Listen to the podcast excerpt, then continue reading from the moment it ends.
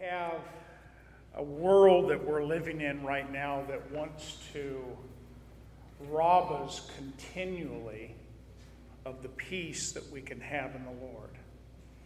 And even as Christians, we find ourselves getting distracted, getting overcome by the cares of this world, the things of this world, the things that will rob us of joy, the things that will rob us of peace. And I think if we were to consider the uh, time of this year, Christmas time, it's a time of peace because the Prince of Peace came into this world. But I was looking at a verse out of John 16, verse 33. These are words that Jesus gave to his disciples. He says, These things I have spoken to you that in me you may have peace. In the world you will have tribulation, but be of good cheer. I have overcome the world. Our peace, the Prince of Peace.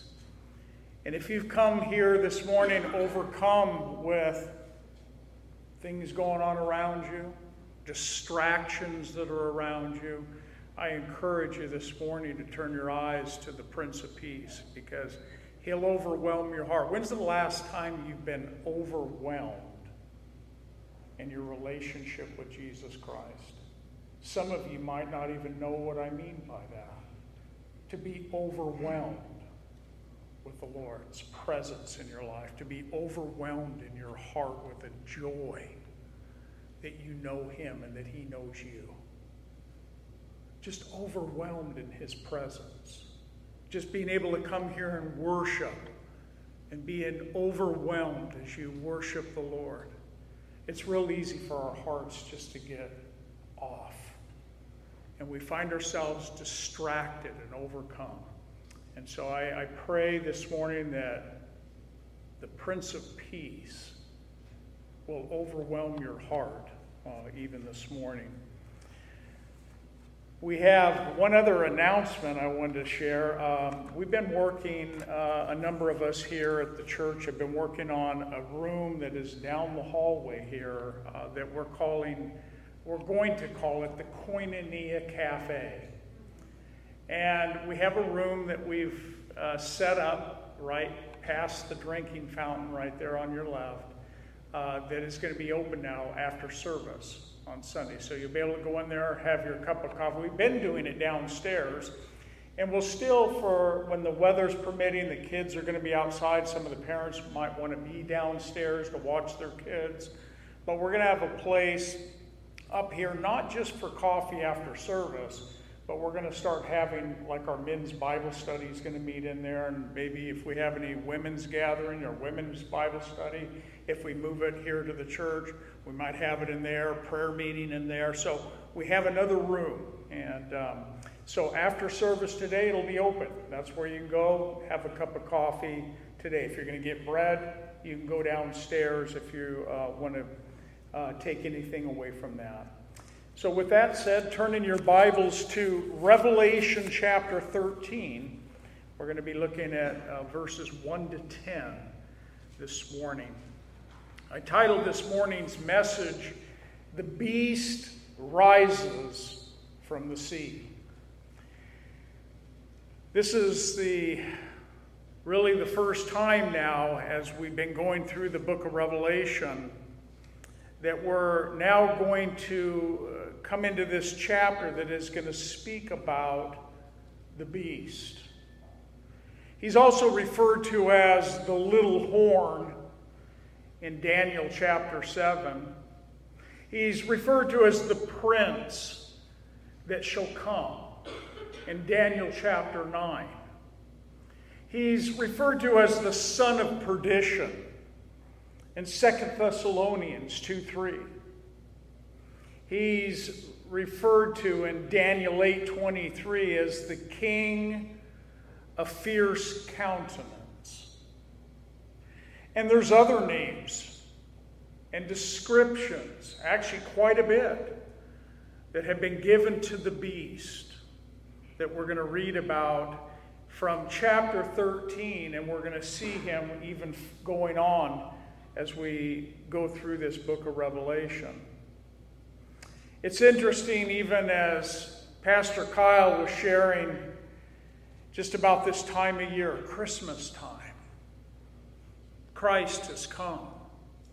And when we consider that we're in the 13th chapter with Christmas on the horizon here, we have this topic this morning about the Antichrist, as he's referred to. Did you know that it's only the Apostle John that used that term Antichrist, which is a name really that he attributed to a man, I believe a man, that is going to be in opposition to Christ.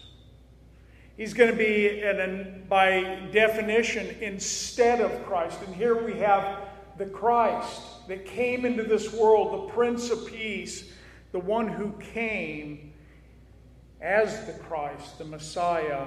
And here we have the opposite of Christ, the Antichrist, or as we're going to read this morning, the beast that rises from the sea.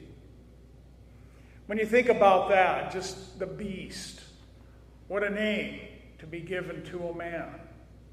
Referred to as a beast. And when you think of a beast, you think of something that is terrible. You think of something that can bring harm. You think of, and really that's what Satan does, doesn't he?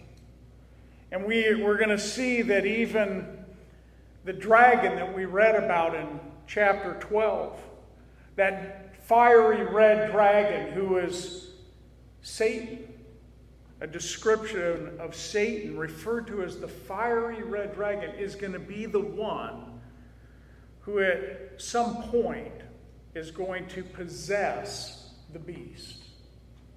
He's going to be indwelt by Satan himself. I don't think I, I wouldn't want to be up against that, at least without Jesus Christ. But the beast that's going to come on the scene, and again, we're in this uh, parenthetical chapter, chapter 13.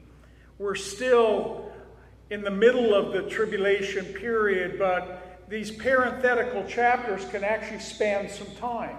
The beast doesn't necessarily come on the scene in the middle of the tribulation. We know the beast is going to come on the scene really at the beginning of the tribulation when he makes a covenant and a peace agreement with the nation of Israel, and he's going to come on as a man of peace.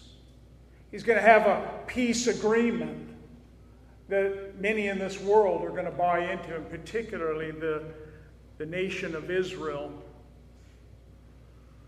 We read in verse 3 of chapter uh, 12, it says, Behold, a great fiery red dragon, having seven heads and ten horns and seven diadems on his heads.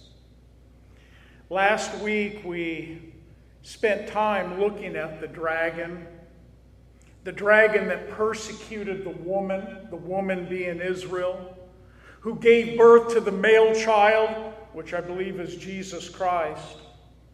But the woman was given those two wings and like a great eagle, and that she might fly into the wilderness. We talked about how God is going to preserve and protect a remnant of his people during this tribulation period that's going to come upon them.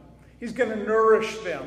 For three and a half years, they're going to be in a place we might call a place of refuge where God is going to protect his people whom he loves. And not because of their faithfulness, but because God is faithful to them. And that's important for us to remember. We come now to the 13th chapter where John's vision continues. It continues on a, a sandy shore. there on the island of Patmos. Remember, John was exiled to the island of Patmos by the Romans for the testimony which he held. He's there on this sandy shore, looking out over the Aegean Sea. And then the vision continues that God gives to John. John sees this beast rising up out of the sea, a wild beast, a dangerous, we might say, animal that he sees rising up out of the sea. Look at your Bibles, chapter 13, verse 1. Then I stood, and that word then is important because it tells us that what John is seeing is continuing on into chapter 13. Then I stood on the sand of the sea, and I saw a beast rising up out of the sea, having seven heads and ten horns and on his horns there were ten crowns, and on his heads a blasphemous name. It's interesting that what we read in verse 3 of chapter 12 about the fiery red dragon is that he also having seven heads and ten horns and seven diadems on his heads. And what we're going to see is Satan the red dragon and the antichrist and they're they're working together or we should say the satan working through the antichrist is working very closely together. John sees this beast rising up.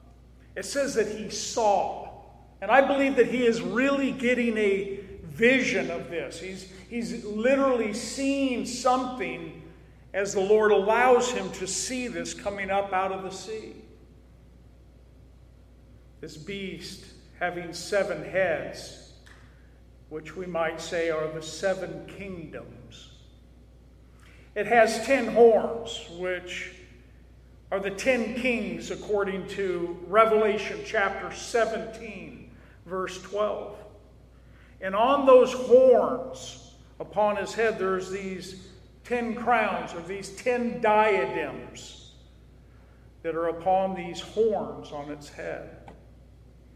And on its heads, plural, a blasphemous name. Now, the beast which I saw was like a leopard. His feet were like the feet of a bear, and his mouth like the mouth of a lion. And it, we're told the dragon gave him his power, his throne, and great authority. He's getting his power and authority from the dragon, from Satan himself. You see, that's what Satan will do. Even Judas Iscariot, the night that he was betrayed, that Jesus was betrayed, we're told that Satan entered in to Judas Iscariot. The Antichrist, the beast, he's referred to as the son of perdition, and so was even Judas Iscariot. Perdition means, the son of perdition means a mind that is given a test and fails. But this dragon was given power, his throne, and great authority. Make note of that word, great authority. We're going to see it as we go through this. And I saw one of his heads, verse 3, as if it had been mortally wounded, and his deadly wound was healed. And all the world marveled and followed the beast. So they worshiped the dragon, here it is again, who gave authority to the beast. And they worship the beast, saying, Who is like the beast? Who is able to make war with him? And he, which I believe is the Antichrist, was given a mouth speaking great things and blasphemies, and he was again given authority to continue for 42 months. How long is that? Three and a half years. Verse 6. Then he, that's the Antichrist, opened his mouth in blasphemy against God, to blaspheme his name, his tabernacle, and those who dwell in heaven. It was granted to him to make war with the saints. And the saints here, as I brought out in chapter 12, I believe is not the saints, meaning the saints of the church. You're a saint. According to Paul in the book of Ephesians, this saints here is referring to the Jew. To make war with the saints, and this is how I know that, and to overcome them. To make war with the saints and to overcome them. Who is he that overcomes the world? But he who believes that Jesus is the Christ. Do you believe that Jesus is the Christ, the Messiah of Israel? If you have come to believe and placed your faith and trust in Jesus Christ as your Lord and Messiah, He's your one, then you are an overcomer. Here it says the saints, that he makes war with the saints and to overcome them. You see, as I've shared and been sharing all along, Israel is a focal point. Israel, the nation of Israel, is in the crosshairs of the Antichrist, of Satan himself. But we also know that it tells us in 1 John 5 4, it says, For whatever is born of God overcomes the world. Our faith. If you are born again, if you have placed your faith in Jesus Christ to save you, then you are already an overcomer. Will you ever be overcome by Satan? Will you ever be overcome? Will he, can he rob anything? From, no, he can't. You're already an overcomer through Jesus Christ. Amen? Amen? Amen. Look what it goes on to say. Again, it says, An authority was given to him, to the Antichrist, over every tribe, tongue, and nation and all who dwell on the earth. And I believe that that there is speaking of both Jew and Gentile will worship him. All who dwell on the earth will worship him, will worship the Antichrist, will worship the beast, whose names have, and I want you to make note of this, underline it, whose names have not been written in the book of life of the Lamb slain from the foundation of the world. Those who have not been written. When you give your life to Jesus Christ, your name gets written in the Lamb's book of life. It can't be taken out. There's not a, it's, it's not, can't, can't be erased. You have the confidence that when you give your life to Christ, your name is written in the Lamb's book of life. Those that are going to be worshiping the Antichrist are those whose names have not been written in the book of life of the Lamb slain from the foundation of the world. And then our closing verses for this uh, study this morning 9 and 10. If anyone has an ear, let him hear. When did we hear words like that? All the way back in chapter 2 and chapter 3, the seven letters to the seven churches, they all end with He that has an ear, let him hear what the Spirit says to the churches. Here we read, If anyone has an ear, let him hear. And he who leads into captivity shall go into captivity. He who kills with the sword must be killed with the sword. Here is the patience and the faith again of the saints. The focus of chapter 13 is upon two different beasts. There is the Antichrist, but there is also another beast that we're going to look at next week. The beast, also known as the false prophet. And both of these men, and I believe they're men, uh, are going to be satanically empowered by the dragon. They're going to bring death. They're going to bring deception upon this world. By the way, keep in mind, we're not here as the church. Amen? We're in heaven. And we're going to see that even as we go on this morning. And so the focus is of chapter 13 is these two beasts, the false uh, the beast and the false prophet. We might call what we're seeing here a satanic trinity. Isn't that interesting? You see, everything that Satan does, he wants to mimic the real thing. Here we have the dragon, we have the beast, we have the false prophet. All three of them working together in deception in this world. We can find this word beast in the book of Revelation actually 36 times throughout this book. 16 of those times are found here in chapter 13 of this book.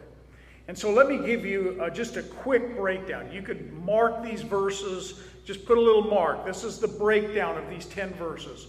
In verses 1 and 2, John sees a beast coming out of the sea, and he describes what he saw. In verses 3 to 5, the beast succeeds in getting the world to follow and to worship him. In verses 6 to 8, the beast will set out to make war with the saints and overcome them and to rule over all the nations. Remember that chapter 13 is the coming together of 10 nations that are going to be formed during the tribulation period 10 nations that are going to come together under a one world government. And it's going to be headed up by the Antichrist himself. In verses 9 to 10, it's going to be just a warning to those who have an ear to hear. For they will need faith and they will need patience to endure. The tribulation period is going to be hard. It's going to be heavy. It's going to be harsh. It's going to bring death. It's going to bring tribulation, heavy tribulation upon this earth. It's why, as Christians, we should be warning. It's why we should be saying that he that has an ear, listen up. Jesus Christ is coming back. He is coming back. And we should even be praying as Christians, Lord, even so, Lord, come quickly. I'm ready, Lord. We need to. And we talked about this last Sunday night at small groups. We need to go out and we need to evangelize and we need to pray. Lord, come quickly. But we need to tell people about Christ.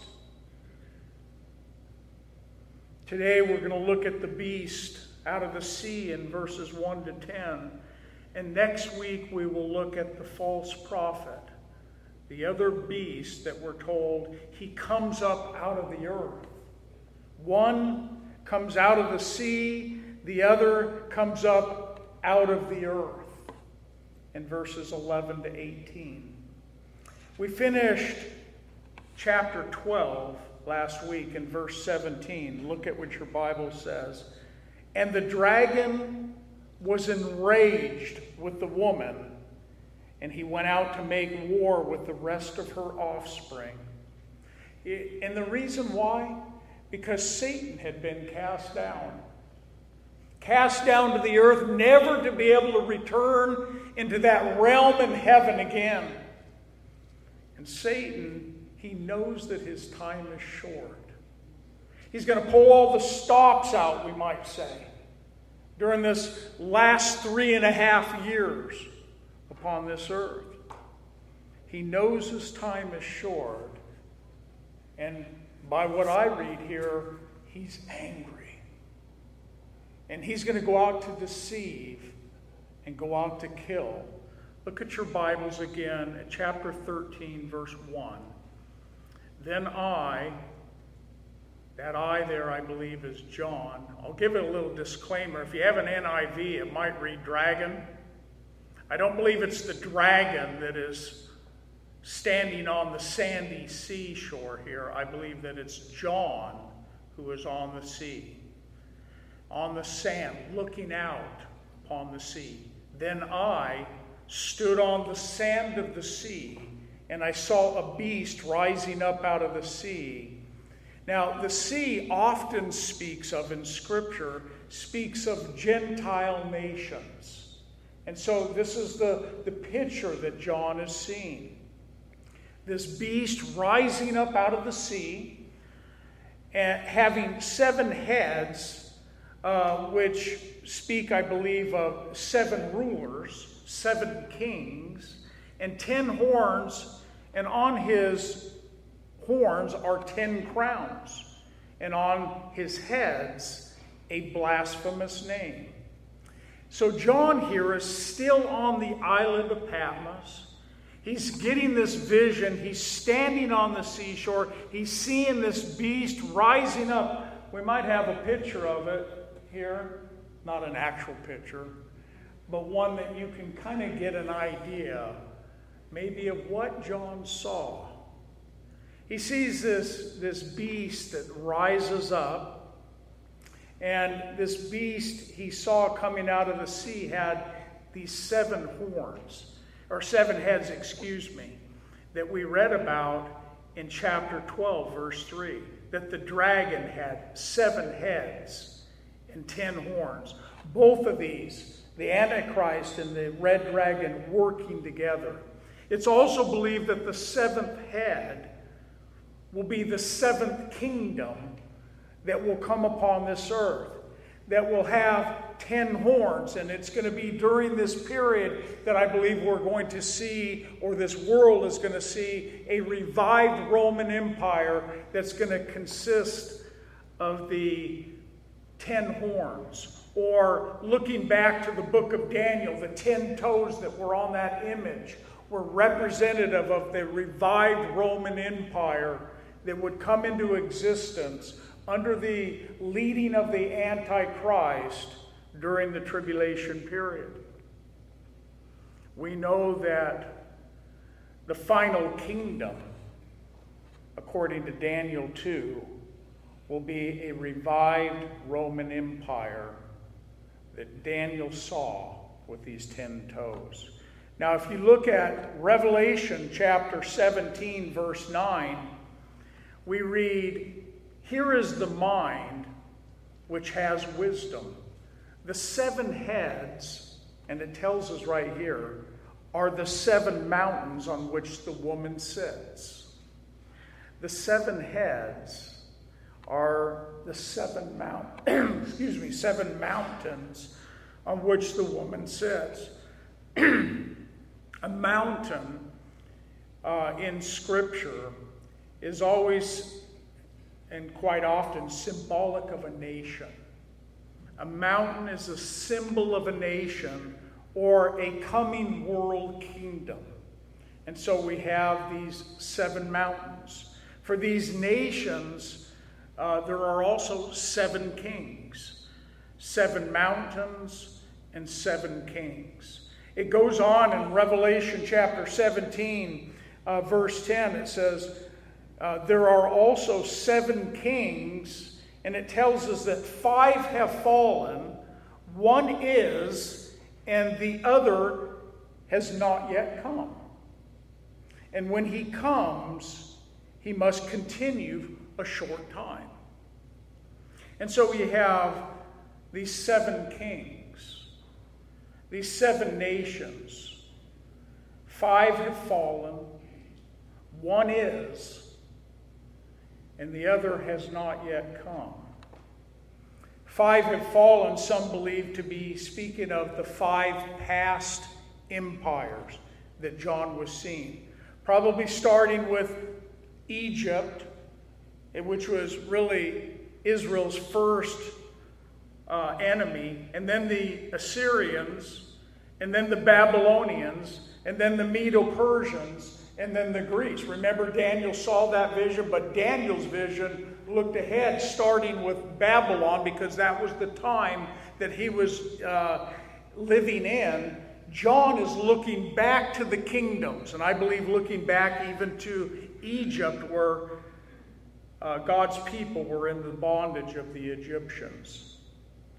One is, and I believe the one is, is speaking of the Roman Empire that was in existence as John was on the island of Patmos as he was uh, being given this revelation. One is, and the other has not yet come. The seventh kingdom, a future empire, we might say, for the Antichrist.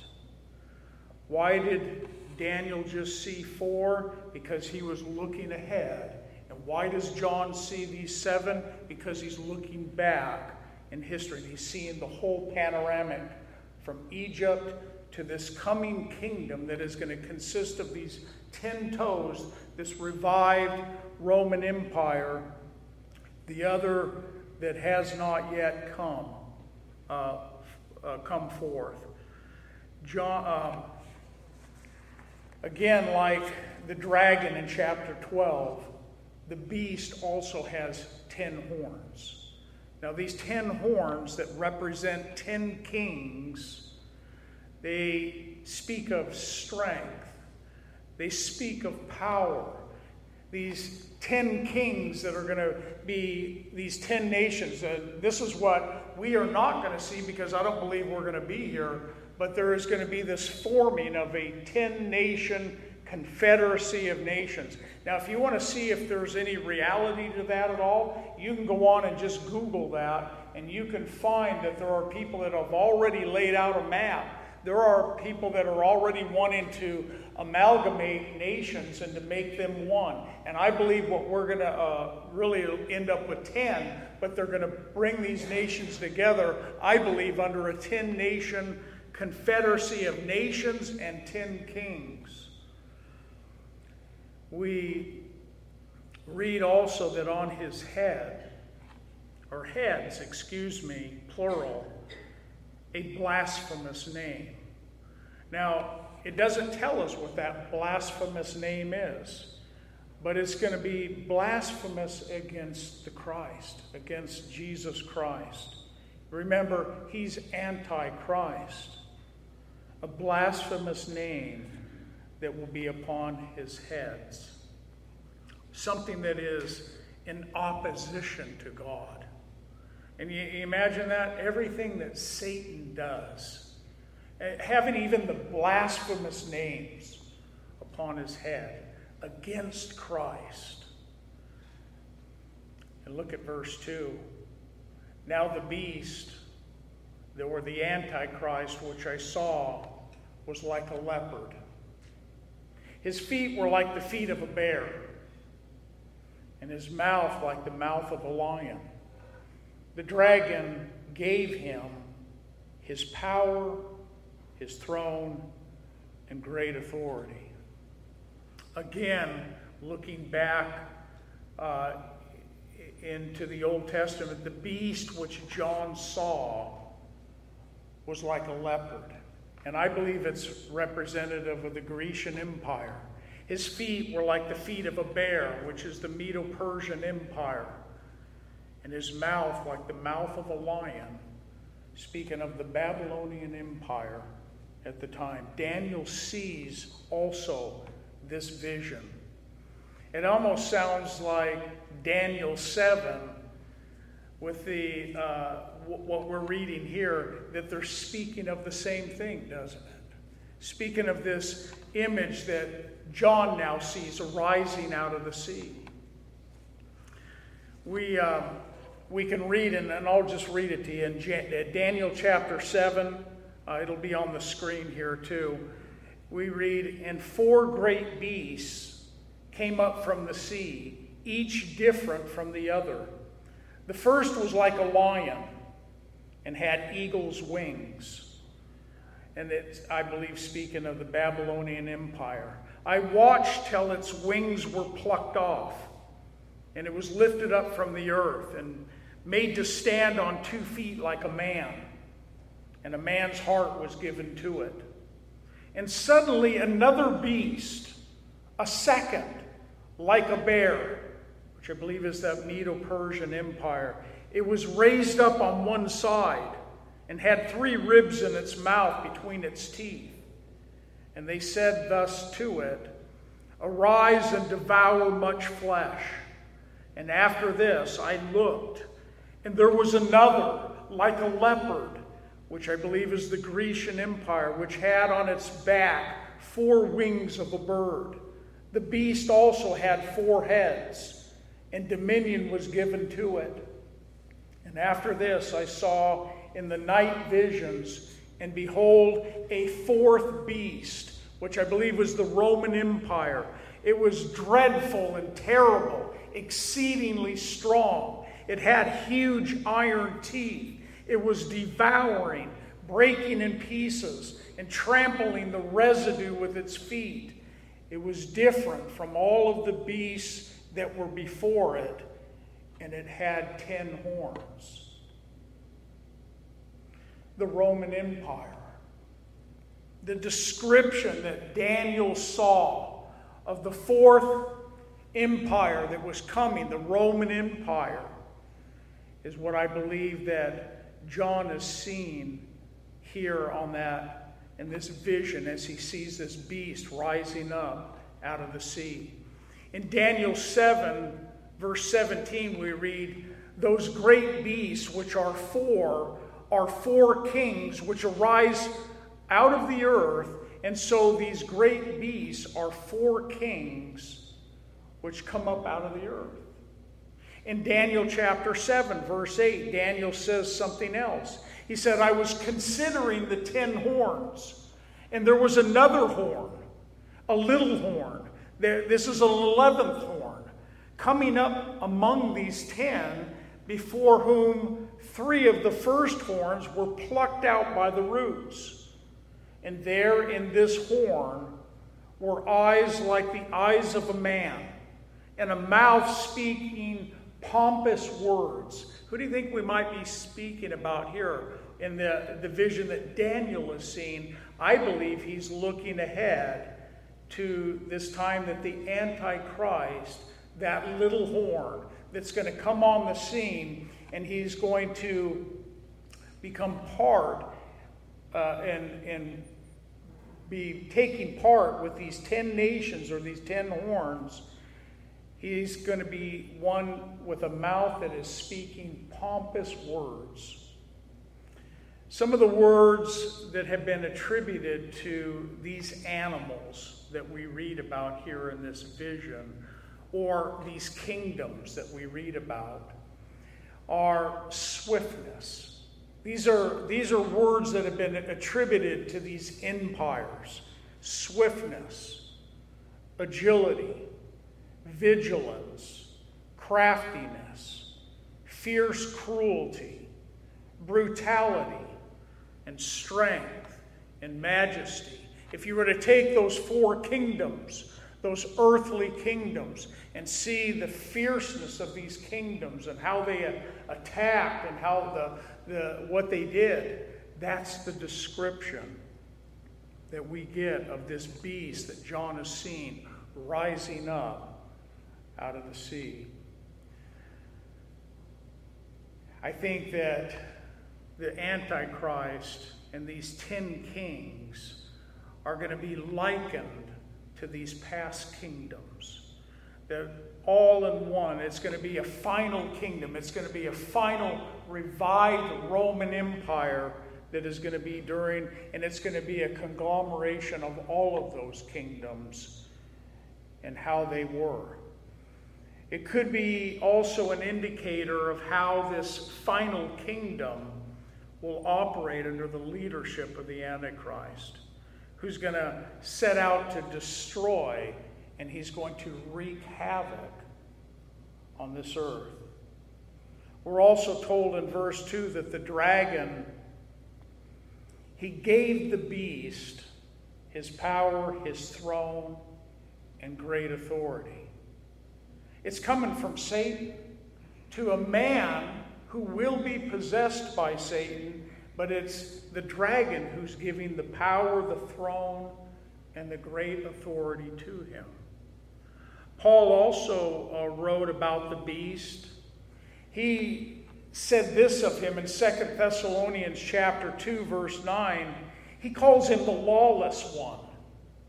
He says the coming of the lawless one is according to the working of Satan, Paul wrote, with all power, signs and lying wonders, and with all unrighteous deception among those who perish because they did not receive the love of the truth that they might be saved.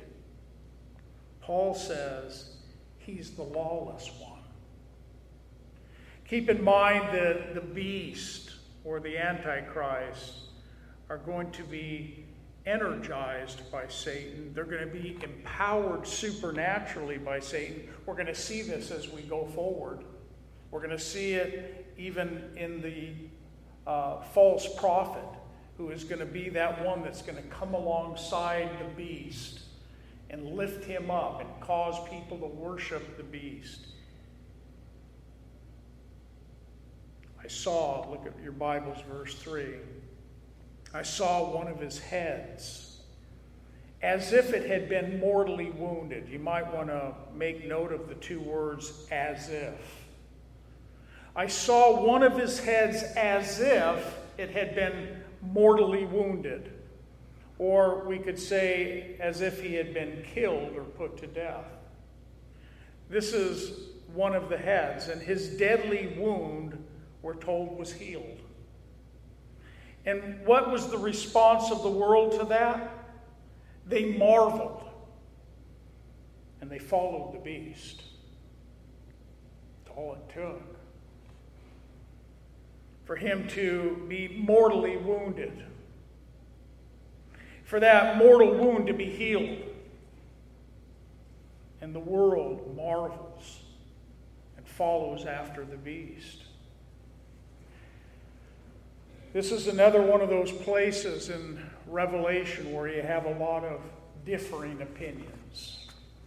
We already read in Revelation, um, well, we read in Revelation 17 9 that the seven heads are mountains or seven kingdoms.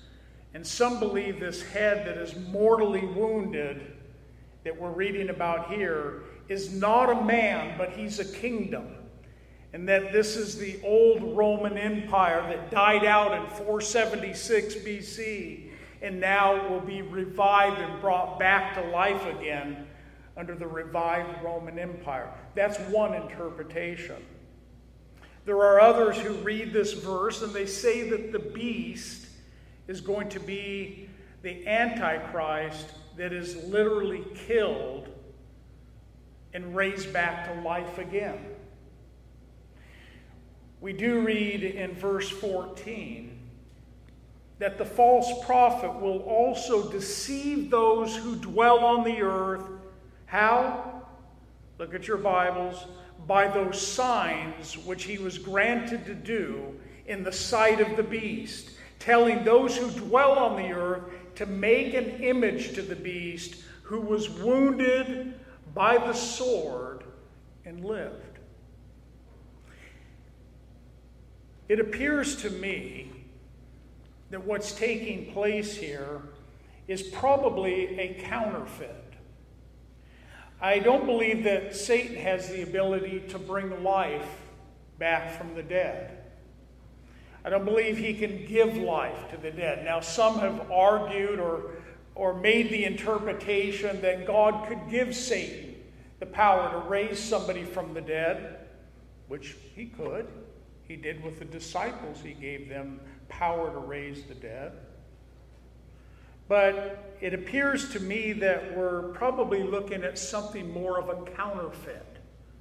That it appears that he has this mortal wound. And it appears to all who see that he has been that he has been healed, that he has been made whole, that he has come back to life. And it, like I just read about the uh, false prophet, to make an image to the beast. He's the one that is rallying the world to come and worship the beast, that he was wounded by the sword and lived. Again, the counterfeits of Satan, counterfeiting even Christ's death and Christ's resurrection. See, he's all about counterfeiting, he's all about deception. Remember what Jesus told his disciples the number one sign of my coming was deception. Be aware that you're not deceived, is what Jesus told his disciples.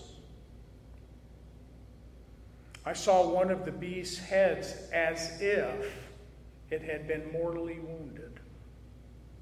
To be mortally wounded is describing the beast's wound.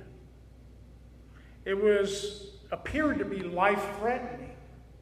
Some believe that when he comes into the area of Jerusalem and sets up his headquarters there in Jerusalem, that in the battles that might be waging at the time, that possibly it'll be at that time that the Antichrist will be mortally wounded or appear to be killed.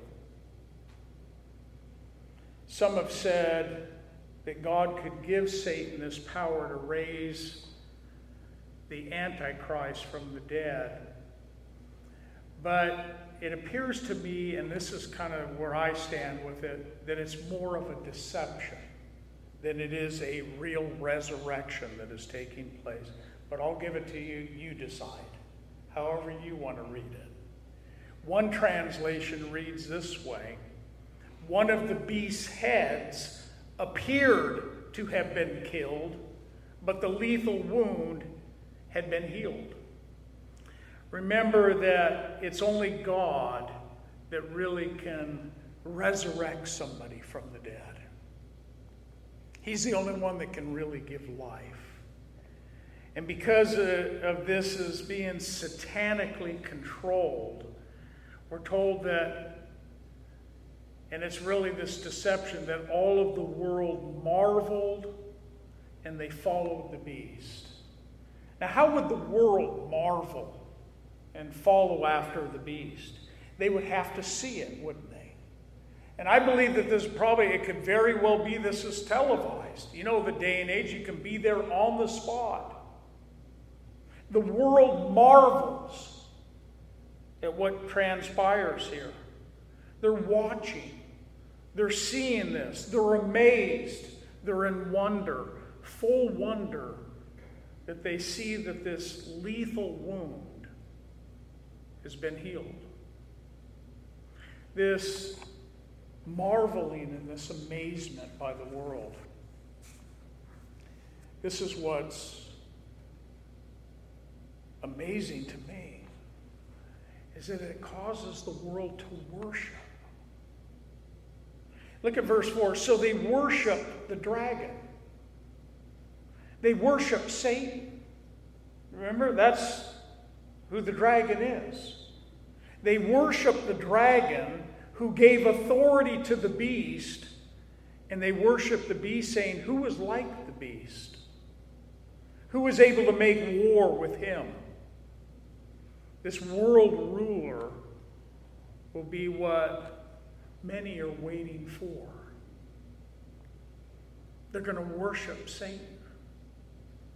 And this is one of the reasons I think that this is the resurrection of a, uh, of a man, not just a kingdom, as some have interpreted. I don't believe it's going to be the resurrection of the Roman Empire. I believe it's going to be the resurrection of the beast. And whether that's literally or, or whether it's just deceptively, that could be called into question, but I believe it's going to be deception. And here's the world worshiping Satan because a kingdom or because this Antichrist has come back to life.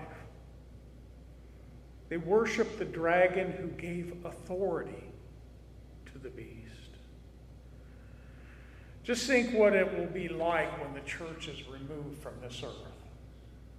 The church is in heaven, and here you have the beast here you have the false prophet.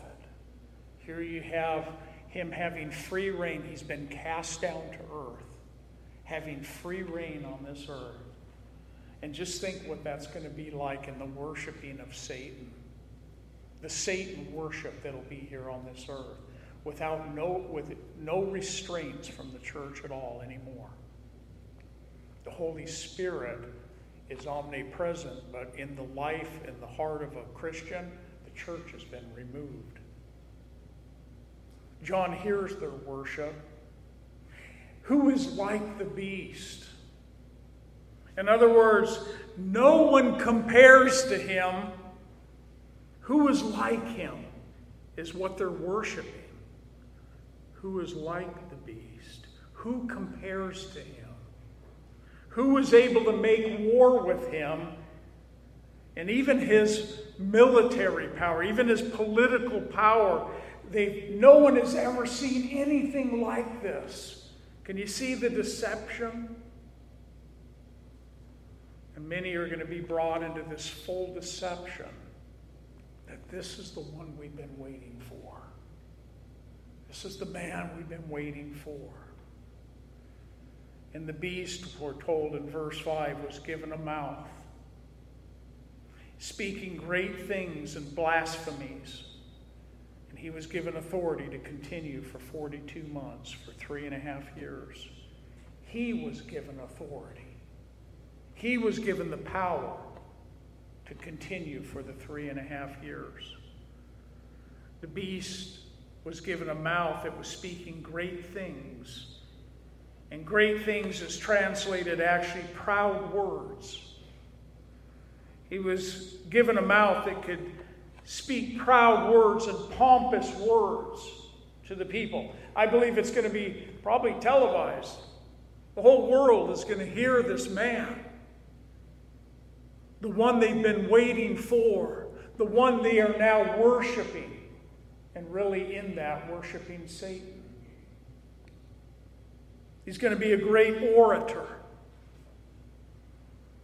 And not only does he blaspheme against God, but he's going to have pompous words that are going to deceive many.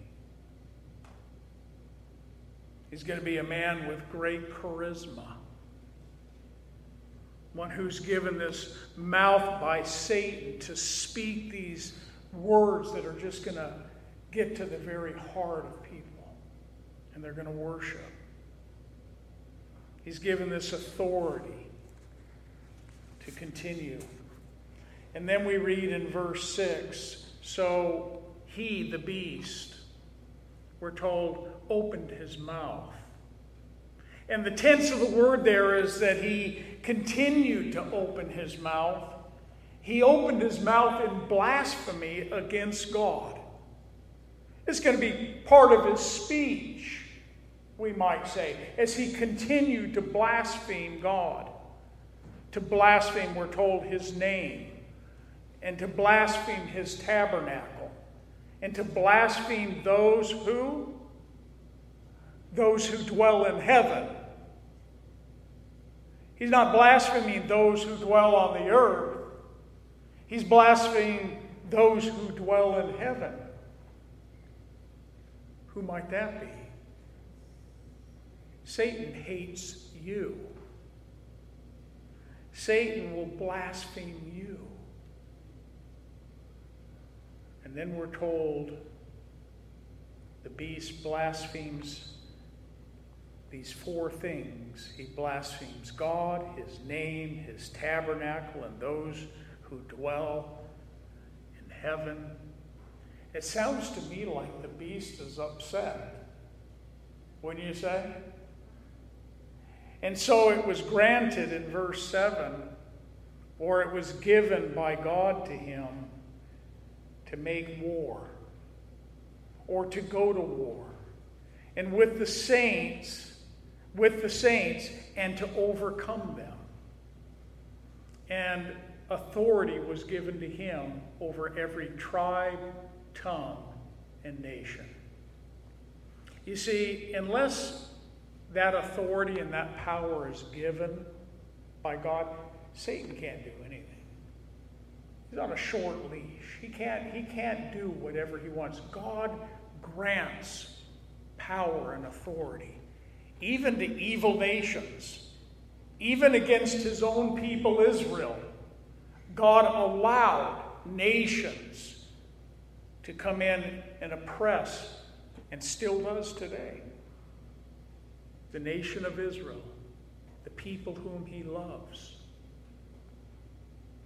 It makes us ask the question how could it be that God would grant permission for the beast to overcome the saints? Why would God uh, grant that? There will be some that will be overcome by the beast. There are going to be many Jews and Gentiles that are going to be killed under the leadership and the armies of the beast. Authority given him over every tribe, which is every people, tongue, and nation. In verse 8, and all who dwell on the earth will worship him, the beast, whose names have not been written in the book of life of the Lamb slain from the foundation of the world. We have all been designed by God to worship something. All of us. You're worshiping something in your life. It's by God's very design that we will worship something. And you either are worshiping the God that created the heavens and the earth, or you're worshiping the God of this world. There's really no in between. You see, somebody that doesn't know Christ is being led around by the God of this world. We're to be led of the Lord. But we're all going to worship, and this world will worship something. And if it's not God, then the only alternative is Satan. That's why the whole world is going to erupt into worship. Because it's within man's makeup to worship. And they're going to worship Satan. If it's not the God of heaven, then it will be the God of earth. If it's not the things of God, then it will be the things of this earth that they will worship. The options are not many. Man is either worshiping God or he automatically defaults to worshiping and following Satan. There really is no other option. It's what this world will be during the tribulation period after the church is removed. We also know that these are not believers because it says their names have not or never have been written in the book of life of the Lamb slain from the foundation of the world. That book contains your name if you're born again, if you know Christ. In Revelation 17 8, and we're drawing to an end here, the beast that you saw was and is not and will ascend out of the bottomless pit and go to perdition. And those who dwell on the earth will marvel, whose names are not written, here it is again, in the book of life from the foundation of the world. when they see the beast that was and is not and yet is. And John closes this section on the beast, his vision. If anyone has an ear, let him hear. These are warning words. Warning for all who would read it. And just think of those who might read it during the tribulation period. If you have an ear, listen up. Words of warning. Might want to leave that chapter opened on your coffee table. Highlight it. If you have an ear, listen up. If you see this man that's mortally wounded come back to life again, it tells you right here what's going to happen with him. He finishes with He who leads into captivity shall go into captivity, and he who kills with the sword must be killed with the sword. And then he tells us here is the patience or the perseverance and the faith of the saints. Knowing this, knowing that putting your faith in Jesus Christ is what will keep you from the hour of trial and tribulation that's going to come upon this earth. It gives us that assurance, doesn't it? Eh, that we know that we're not going to have to endure the suffering that this world is going to suffer. But it should compel us. Even so, Lord, come quickly. Tell people about Christ. If you want the Lord to come quickly, then go tell more people about Jesus Christ and pray, Lord, come quickly. Let that be part of your prayer. Don't be afraid of it. Lord, I'm looking forward to your return. God, give me opportunity to open my mouth for you. Because that day is going to come and we're going to be in the presence of the Lord for eternity. Let's have the, the worship team come up. Next week, it's going to be the false prophet.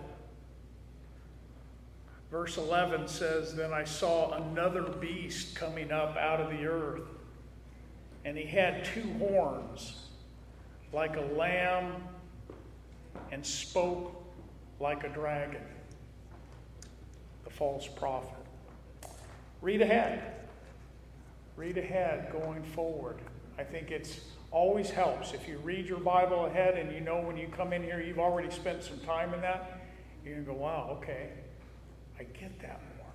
So spend time reading through even the things that we've already looked at already. Read, just take and read. Maybe you've missed some of these studies.